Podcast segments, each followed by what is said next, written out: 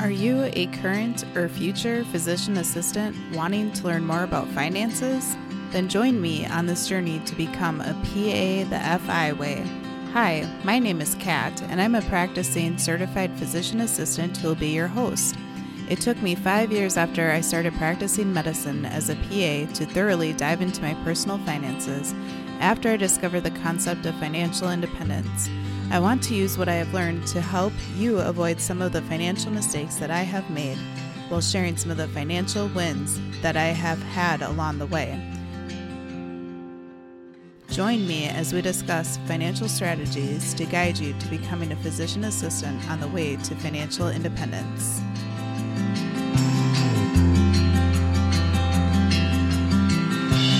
Welcome back, everyone, to the PA the FI Way podcast. I'm your host, Kat, and thanks so much for taking the time out of your day to join us for the show today.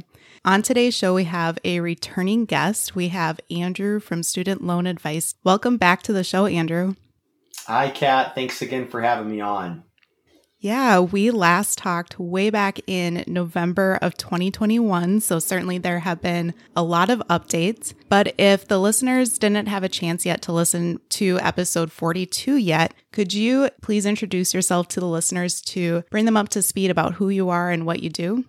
Yeah, Kat. So my name's Andrew Paulson, and I am a certified student loan professional, which a lot of people probably doesn't know what that means, but I am a certified student loan geek. So I run an organization that's called Student Loan Advice, and we are majority owned by the White Coat Investor, which probably a lot of your audience are familiar with that other financial platform that spans, you know, all financial topics from investments to insurance to taxes, estates, giving money away, all that sort of stuff, right? Uh, but uh, so I and, and I do one-on-one student loan advising for PAs, doctors, basically anybody that has to go out and take a big chunk of money uh, for school, generally a mortgage. I help them out, and I've worked with over a thousand borrowers in the last three or so years, advised wow. on over $350 million in student loan debt.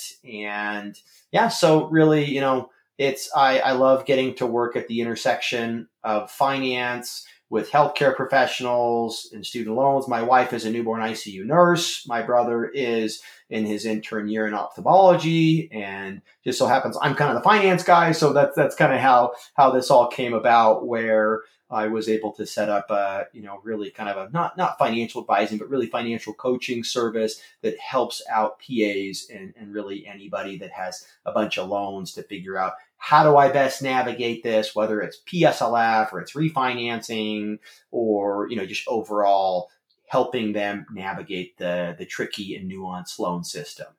Yeah, that's awesome. I think that the service you offer is super beneficial and it sounds like you've definitely have helped a lot of borrowers over the years and I'm sure you're just getting busier and busier with all these changes coming up here soon. So, thanks for taking the time to have this conversation today. I'm looking forward to it.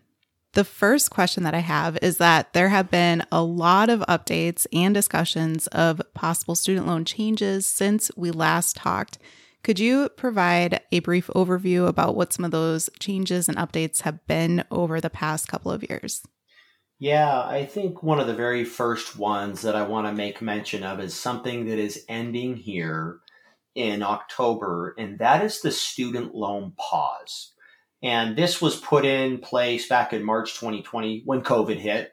And President Trump uh, put in and really issued an executive order that paused payments and it froze interest on direct federal student loans, which is probably what most of you have out there. If you have the older kind of loans, these FFE or family federal education loans, those unfortunately were generally not, you know, we're, we're part of that, that amount that was paused and, and, and, you know, no payments due and that sort of thing. But for most, nobody has made any payments for, for three and a half years. And, and I think, you know, there were so many different extensions to this this pause as we weren't sure kind of how things were going to shake out with COVID.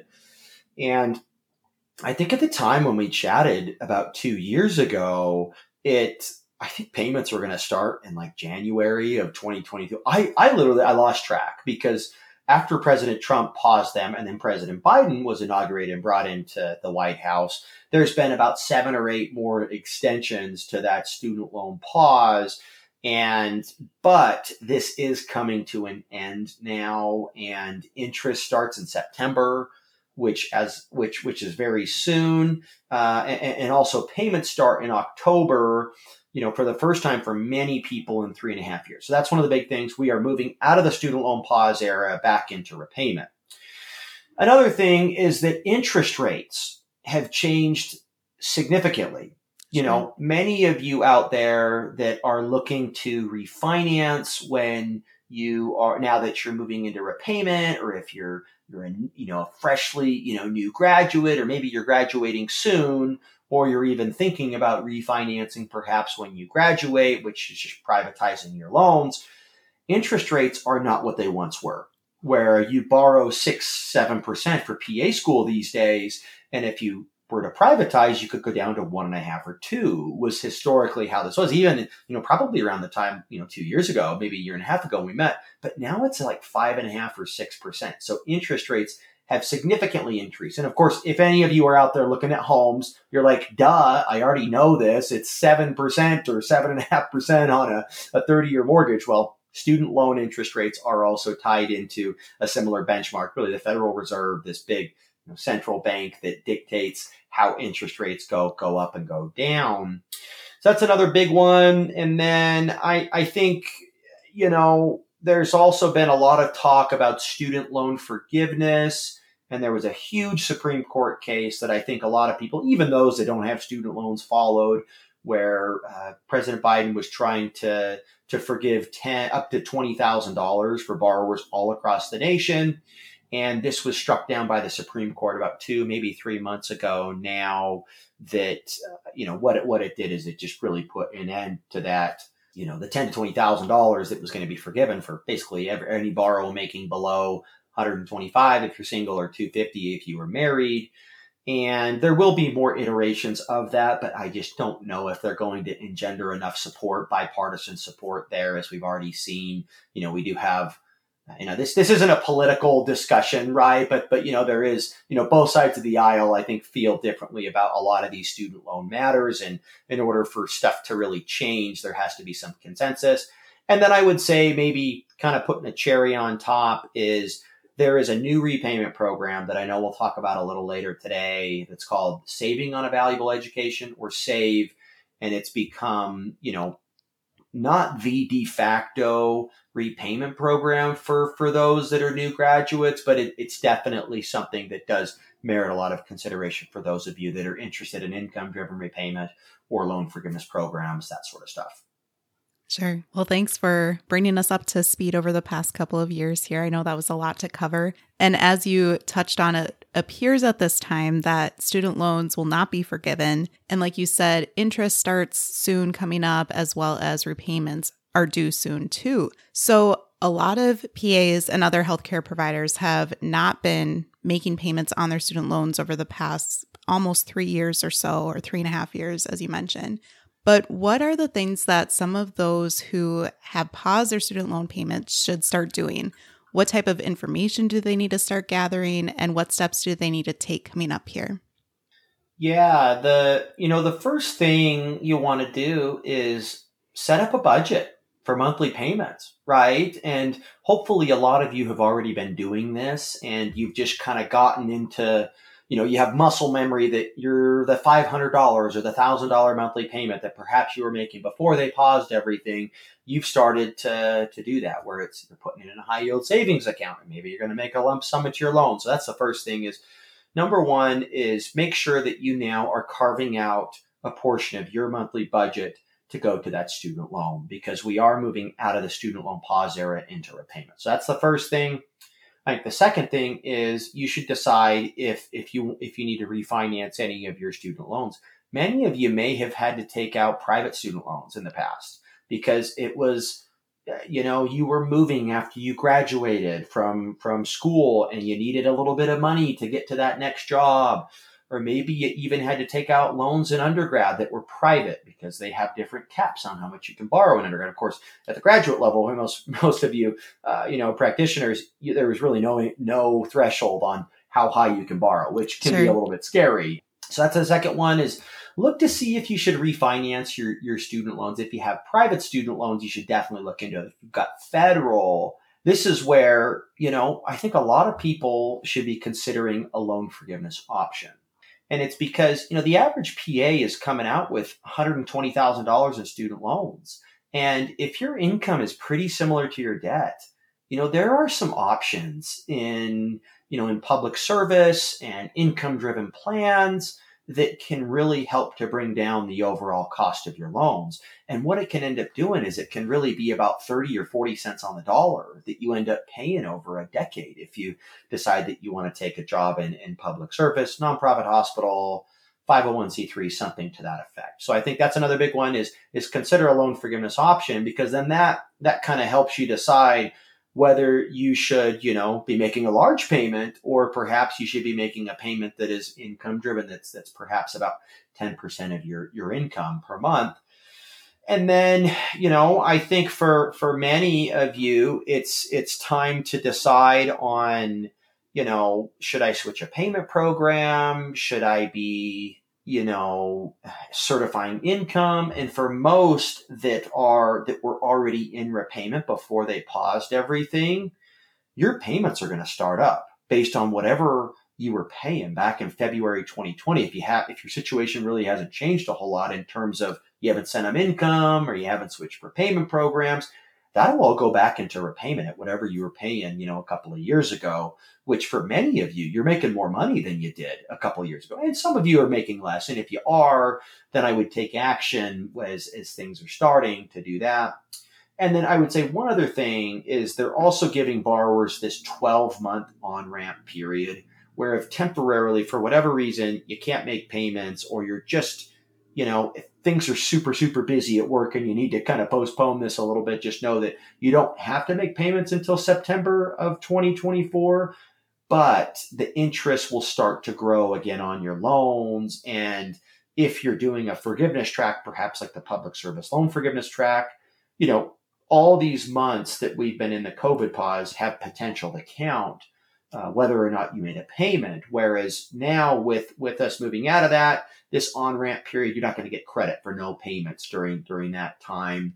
So hopefully that gives you kind of an idea of some things that you can think about in turn, you know, as, as you're addressing how to get started with payments. Oh, and, and I should say as well, if you don't know how much you owe and those sorts of balances, look up, go to studentaid.gov if you have federal student loans. It should all be there check on your servicer's account, check to make sure that you're set up with auto pay, those sorts of things so that you're, you know, think things will move back into repayment here in short order and they don't put you in forbearance and that sort of thing. So, sure.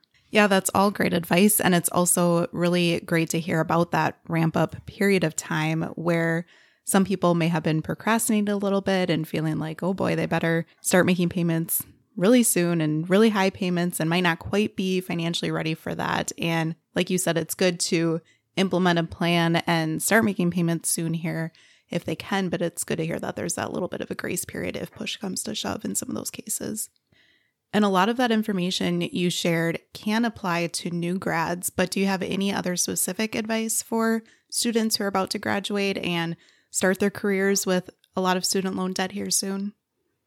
Yeah, I think that when you're a new graduate, if you're going to do a residency program or if you're just going right into practice, into full time work and don't have to train, when you're a new graduate, it's usually the most tricky time, I think, when you're figuring out payment because you're probably getting your first job.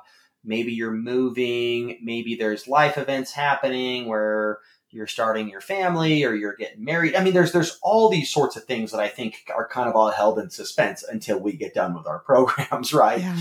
And, and, I think one of the number one things that, that you'll want to do when you're a new graduate is regardless of whether or not you do a loan forgiveness track or you do one of the income driven plans, you should definitely consolidate your federal student loans And what this does is your loans will automatically enter what's called grace period when you graduate. And they give you this six month runway where you can pick your repayment program and get your job and that sort of thing.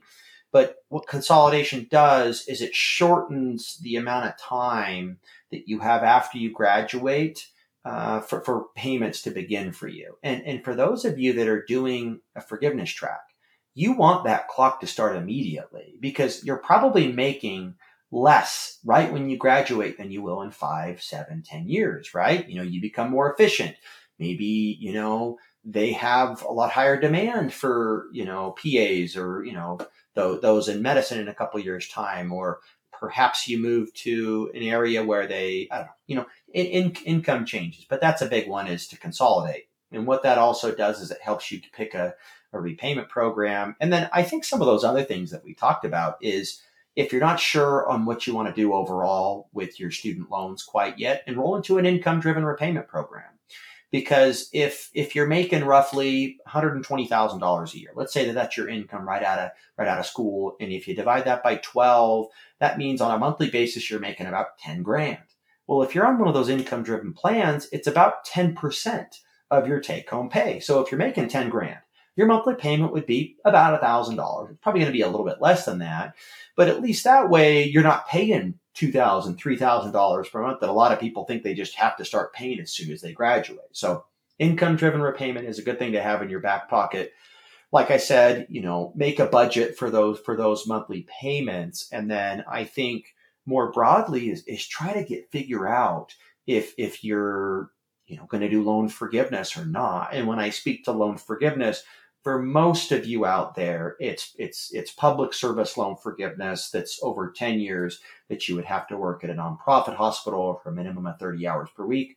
And there are some alternatives to that, but I usually see most PAs will do public service loan forgiveness, or perhaps they'll take more of an aggressive pay down plan and just refinance them and pay them off maybe five years out of PA school. So yeah, and speaking of PSLF, since it was recently announced that student loans won't be forgiven, there were a lot of announcements about changes to repayment plans and loan forgiveness options, such as PSLF. So, could you share what some of those changes specifically to PSLF have been?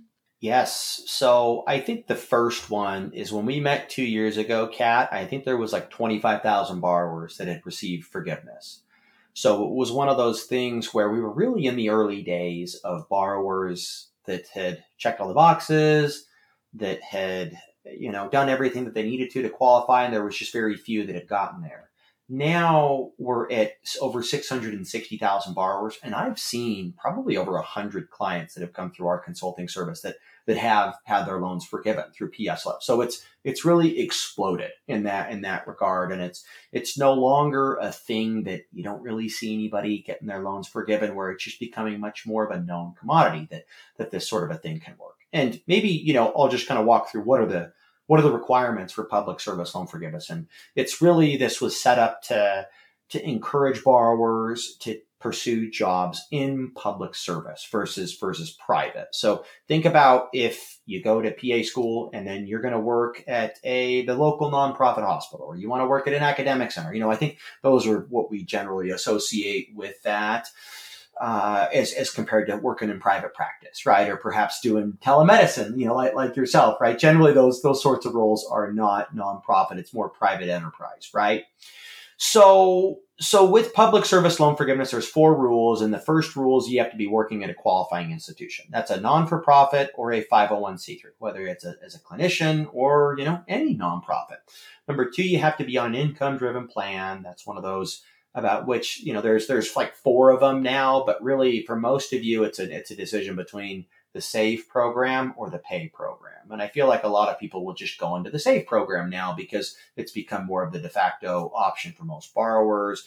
Uh, the third requirement, and this is one that has changed, is the employment requirement used to be full time or if you weren't working full time at one employer, you had to have two jobs that qualified. So it made it kind of muddy. in, in the past, it was like a minimum of 30 hours between the two of those, but now it is a flat 30 hours per week in, in order for you to qualify, you know, yourself for the public service loan forgiveness track. which opens up a lot more flexibility for many people that are like, hey, what if you want to work 312s and you don't want to just work 40, 50 hours, right? And you want to have a little more flexibility. Maybe have some other things that you want to do outside of work, family mm-hmm. and pa- you know passions of you know that you, that you have, right? That we we've talked about some of the things that we like to do, right? Kat outdoors. And so that's a big, big change that, that's really applicable for a lot of people. And then another one that hasn't changed is you have to have the right kind of loans. You need to have direct federal student loans. And, you know, so I think the big, the big changes here are that it's a flat 30 hours per week for employment and the fact that we've now seen, you know, over a half a million borrowers that have now had their loans discharged. So Awesome. Thanks for sharing those updates about PSLF. And you touched a little bit on the new SAVE plan so far, but tell us about this new plan. Yeah. So when we talk about SAVE, we are getting into the weeds on, on student loans here. But but if we take a step back, if if we're just speaking to federal student loans, the ones that you had to take out when you filled out FAFSA, there's a couple of options for repayment, and you have really what I call or more of like the the set terms where it's 10 years or it's 25 years, which are usually associated with the standard repayment program or the extended. But then you also have these income driven options. And the payments are not really set on what your loan size is. They're generally based off of your income and your household size. And so if for, you know, as we were kind of talking a little bit earlier, if we go back to that example of, you know, a PA making $120,000 per year, you know, in the SAVE program, those payments are probably going to be about $1,000 a month. But there's, there's, there's really, I, would say the only other repayment program to, you know, income driven, there used to be like five and they've tried to really kind of consolidate this down where for most of you, it's a decision of the SAVE program versus the PAYE program.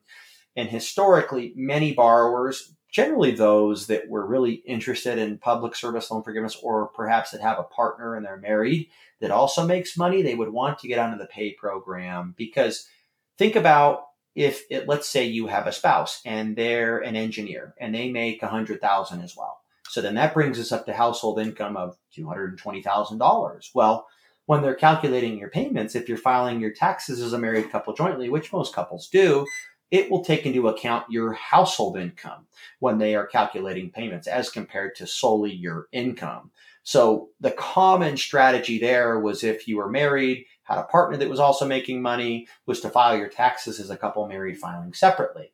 And it really only that that that type of a strategy was usually only available in the the PAYE program.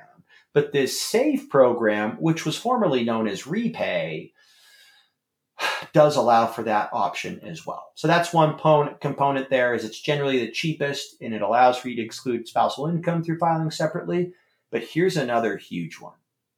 If your payment is not enough to cover the interest on your loans. So, you know, if, if you owe a hundred grand, right?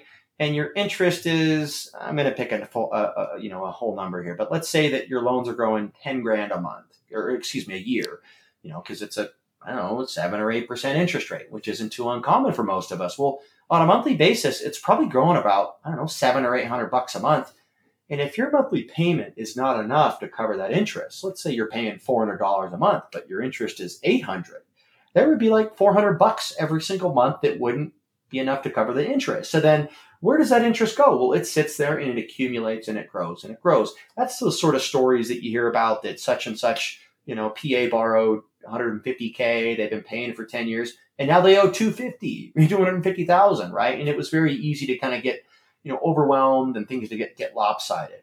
Well, this pay, pro, excuse me, save program has an interest subsidy where if your monthly payment is not enough to cover the interest that is charged on a monthly basis, that unpaid interest is 100% waived. So sure. in the example, $400 payment, not enough to cover the $800 of interest. That $400 of unpaid interest is 100% waived. So this is huge. So that means that whatever you borrowed for, for graduate school, it will never ever go above that amount. And so just a huge thing to kind of take into account.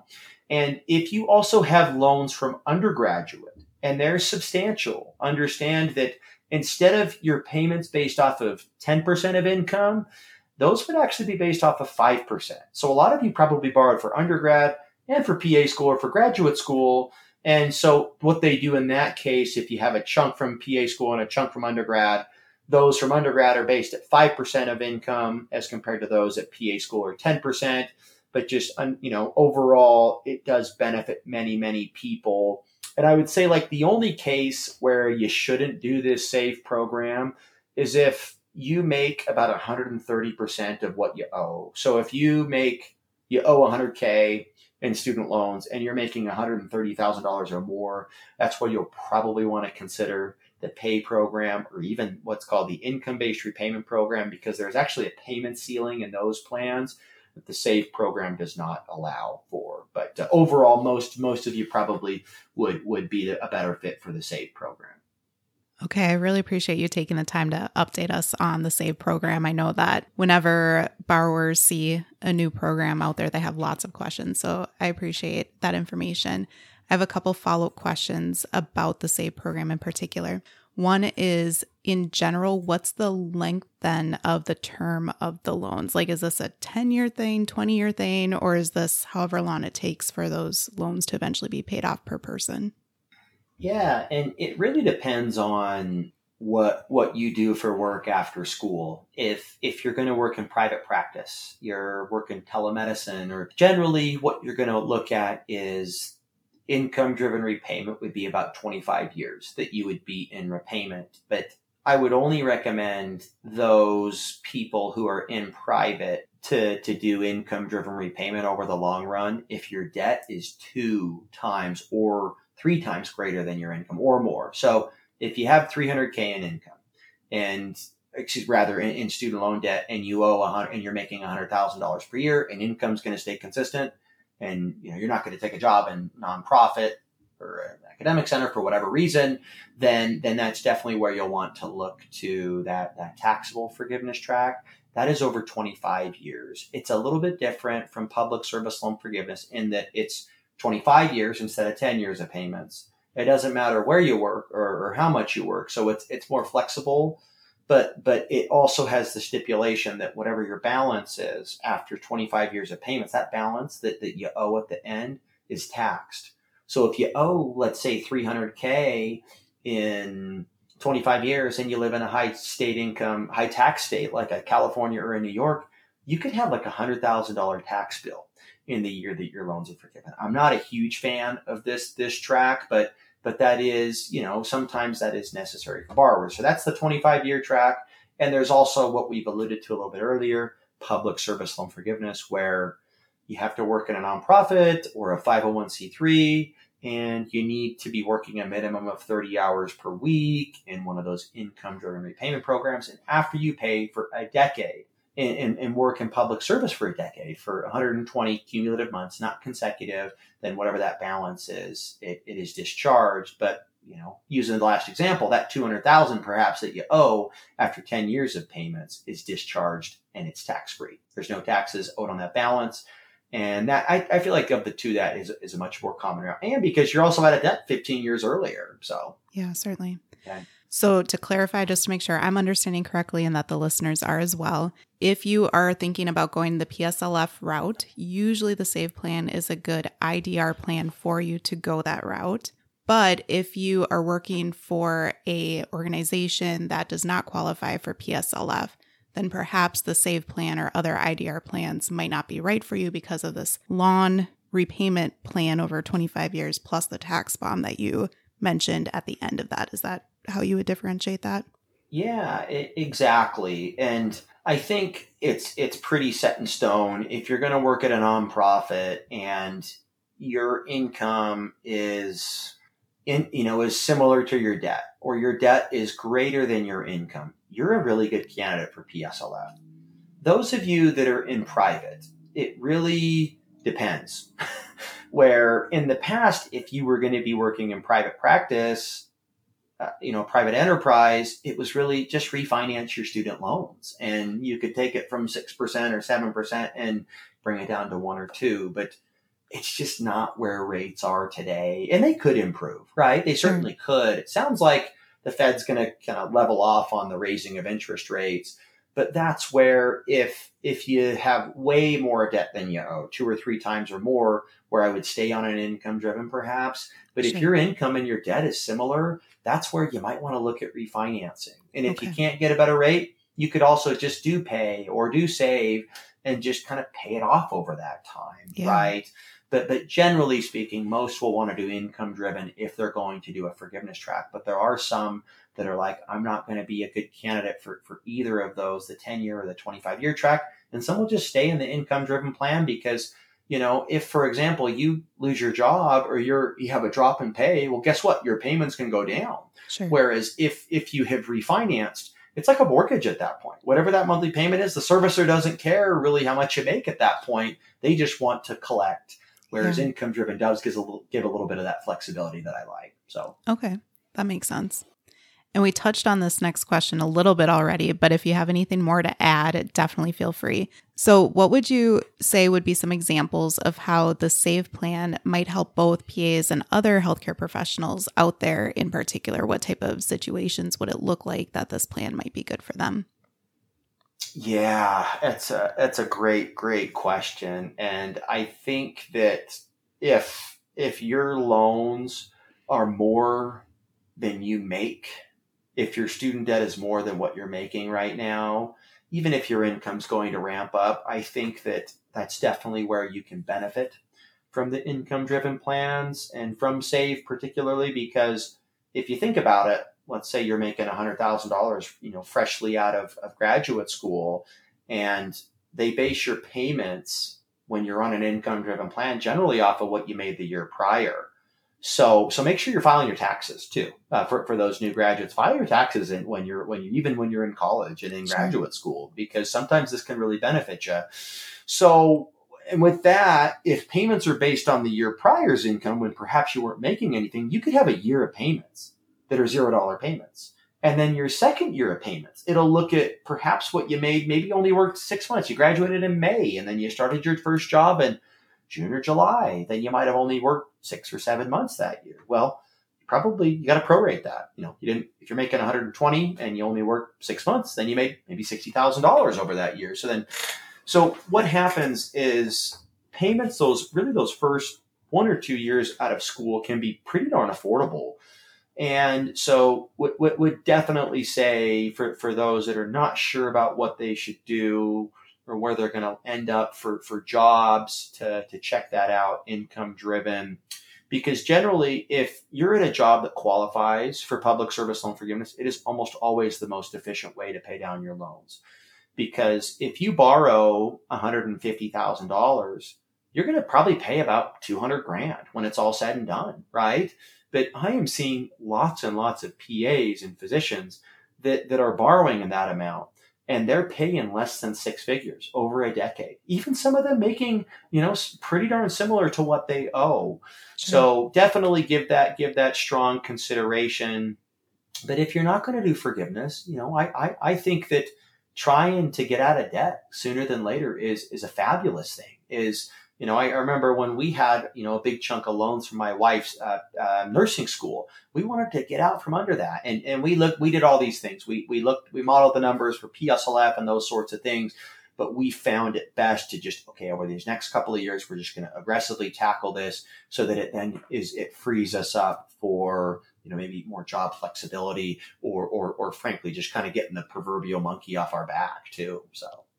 Yeah, and that is a great point and leads me into the next point of discussion that I want to have with you. There are generally two ways of looking at paying off student loans. One is to pay it off quickly and aggressively over time and get it done with, and the other is to pay less or pay as little as possible over a course of longer period of time. Let's say a new grad PA or other healthcare professional graduates from school and they aren't exactly sure. They're like, well, maybe I could see myself in a PSLF type of program and work for an organization that's a nonprofit that qualifies.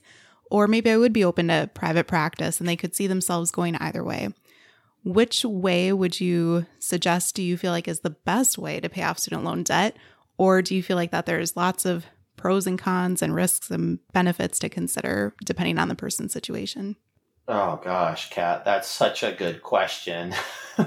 you know, it it really it, it is very nuanced because everybody's situation is is going to be different in that regard whether you are you see yourself working a regular 40 hour schedule or maybe it's you know hey for for a couple of years i'm going to work per diem or i'm going to work you know some more kind of temporary type stuff right or maybe i'm going to stay at home for a year with with family for kids or something i i think that the best way to kind of measure this, if we're trying to think about this from a number side of things, is how much do you owe?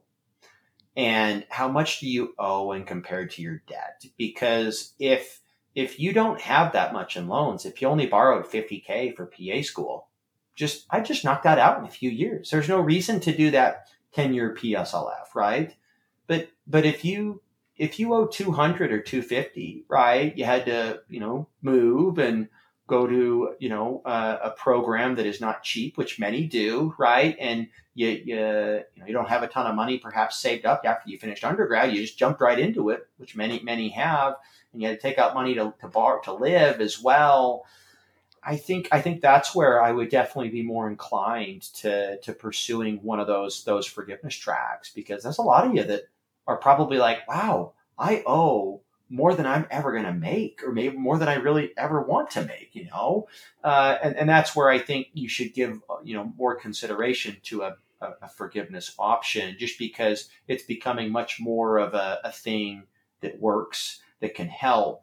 Because if, if, you know, think about that money that if you're just putting this into your student loans and perhaps you have to pay $200,000 over 10 years, right? Because you borrowed 150. Well, what if you only had to pay a 100?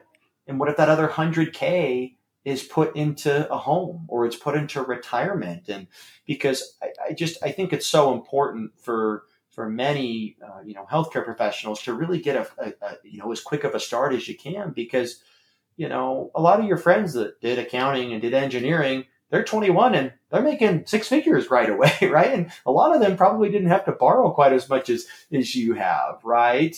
Uh, so I, I think that if, if you can get edu- the overall is if you can get educated on, on, you know, how these programs work, then you can tailor it to your situation, whether you fit, you know, because most fit in those two buckets, right? Where you pay it off quickly or you do PSLF. But I know there is sometimes a little bit nuance to, to those, those two different tracks. So. Yeah, I agree. I think that there's so many individual things to consider and you have to decide what looks best for you in your current situation, but also where you can see yourself over the course of the next decade too, if you feel like you are interested in PSLF, because a decade is a long time to commit to, you know, whether one organization or another organization that mm-hmm. qualifies for PSLF, you may decide that, you know, three to five years into a career, this private practice opportunity over here really does look appealing to you. And maybe you don't want to continue in the PSLF at that point. And so, definitely lots of different options to consider for all the listeners out there. And Kat, maybe one other point you, that you that you reminded me of is that once you hit your ten years, if if for example you were going to drop work hours or you were going to move into private practice, that is that is totally fine, right? Just because you take a job in public service, because hey, this is going to really benefit you for PSLF, and it's not the only reason why most will do it but it's one of those factors that you look at, right? Of course, job fit and good pay and, you know, a good, a good schedule. Maybe you don't have to do a ton of call or whatever. Um, so, so I, I think that with, with that being said, I, just just just understand that you know it doesn't have to be forever that you stay in that. Maybe some, and some people they just find out that they that they love working at a job that just so happens it qualifies and things just fall in place where they want to live and, and, and, the flexibility that they want, but but understand that there is some some you know I, I, see a lot of people that will will stay stick around in an environment that qualifies and then they'll do something else, or even sometimes I'll see some that have set it up in a way that they have their job that qualifies for PSLF, and then on the side they're doing something else. They're doing you know, uh, they're they're working per diem or or they're doing you know uh, telemedicine or something else. So so you can kind of mix and match this. That it doesn't just have to be all one thing or the other. I have seen some that can bounce. Of course, that means you're not working 30 hours. You're probably working 40 or maybe a little more than that. So, but just understand there is there's there's quite a bit of option and nuance to this. So awesome. Well, thanks for sharing all that information. And would you tell us a little bit more about your company, Student Loan Advice, if the listeners aren't familiar with it? Yeah, so we do a one on one meeting similar to what you would do with like a financial advisor, where we, you know, if, if somebody is interested and, and you just need help, you need help going through should I do public service loan forgiveness? Should I do one of these income driven plans? Should I refinance? Or sometimes people, they are just lost. They're like, I don't know what to do. I took out all these loans and I just need some direction. So whether you're an expert and you feel like your plan looks good or and you just need to make sure it's well oiled or perhaps you're just lost, we can we, we create one-on-one custom plans for healthcare professionals like yourself every single day to walk through what are your options to show you what the payments will look like and overall help you navigate which which of all of the options best fits your scenario. And so we did that on a one-time call, get a custom student loan plan, and then you get a year of email with with us uh, in, in addition to our call for further questions because there's always more stuff that comes up afterwards. So sure, that's great. It seems like your company could be so beneficial for a lot of healthcare professionals out there, including the PA listeners too. And it's definitely something I wish I had access to back when I graduated from PA school. If the listeners would like to reach out to you with questions or to schedule a consult, what's the best way for them to contact you? Yeah, so I I would say for for most you can go to studentloanadvice.com slash PAFI. That'll take you to our homepage. And, uh, you know, from there, you can set up an appointment. We also have a contact us tab if you're just trying to explore this a little bit more, you know, because I know some people are like, yeah, I, I know that I need to do this. And others are, are trying to kind of get their arms around this. So that's where you can reach out to us and uh, come on over and check us out. So. Awesome. I'll make sure to include that link in the show notes for today's episode as well. But I want to thank you again, Andrew, so much for taking the time to share all the nuances over the course of this discussion for this episode to talk about the updates and the different options out there. And I really appreciate all the work that you're doing. So thanks for what you do. Thanks again for having me, Kat.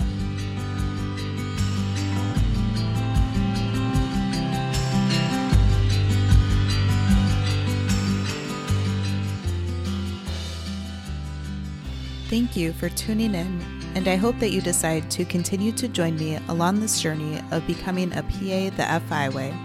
Please take a moment to press the subscribe button on the platform that you are listening to this on, but more importantly, consider sharing with another current or future PA that could benefit from the information that we reviewed in this episode. Take care and have a great rest of your day. Until next time.